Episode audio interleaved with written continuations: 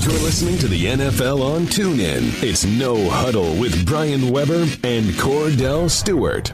I'm here with the great DeAndre Hopkins, the best receiver in that organization there with the Houston Texans. You've been through many quarterbacks, yes, sir, many yes, quarterbacks, and you've had to hold your tongue, you had to stay composed and patient, but you finally got one of Deshaun Watson. Yes, How sir. great does it feel to know that he can get it to you immediately, but also down the field and also make plays with his feet Man. to allow change, allow the change to move? Man, it's one of the best feelings I've had since I've been playing. Even though we didn't have the best record, just having that that guy back there that I know is going to be my quarterback, that I know I can get at least two two all seasons with and to work with. Uh, you know the potential that he has, man.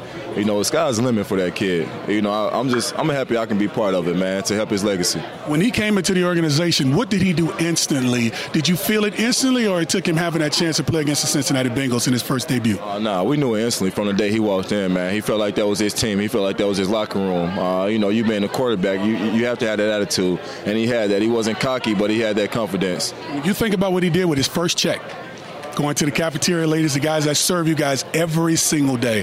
What does that say about his heart? Man, the kid has one of the biggest hearts I've seen. You know, I asked him did he need some money after he did that, man.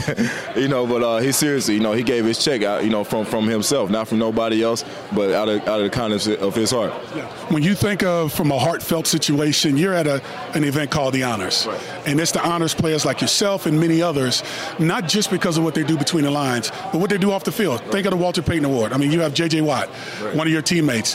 Think about what he did in a time in which that community and everything needed what it needed. I think raised up to what 30 plus million dollars when I think he only wanted to raise what maybe a million to right. 10 million bucks. Right. How great how great was that when you added up and put it into perspective to make us understand as a player, it's not always about what we do behind the helmets. Right. It's also what we do in the community. Exactly, and that's one thing. You know, the Texans organization they do a great job at of, of making sure you know guys like you know JJ and myself get out in the, in the community and help out. And the whole NFL, man. You know, since I've been in the league, I feel like it's been progressing on, on what guys have been doing outside of football. Uh, you know, because we have a big a big role role in this in this community. Uh, you know, not just young kids, but adults as well. And so I feel like you know, not just the NFL, but players are taking that initiative to do more. Uh, you know, and I love it, man. It's great.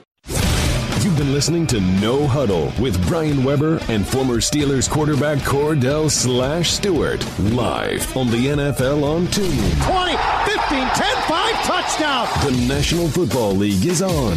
Tune in.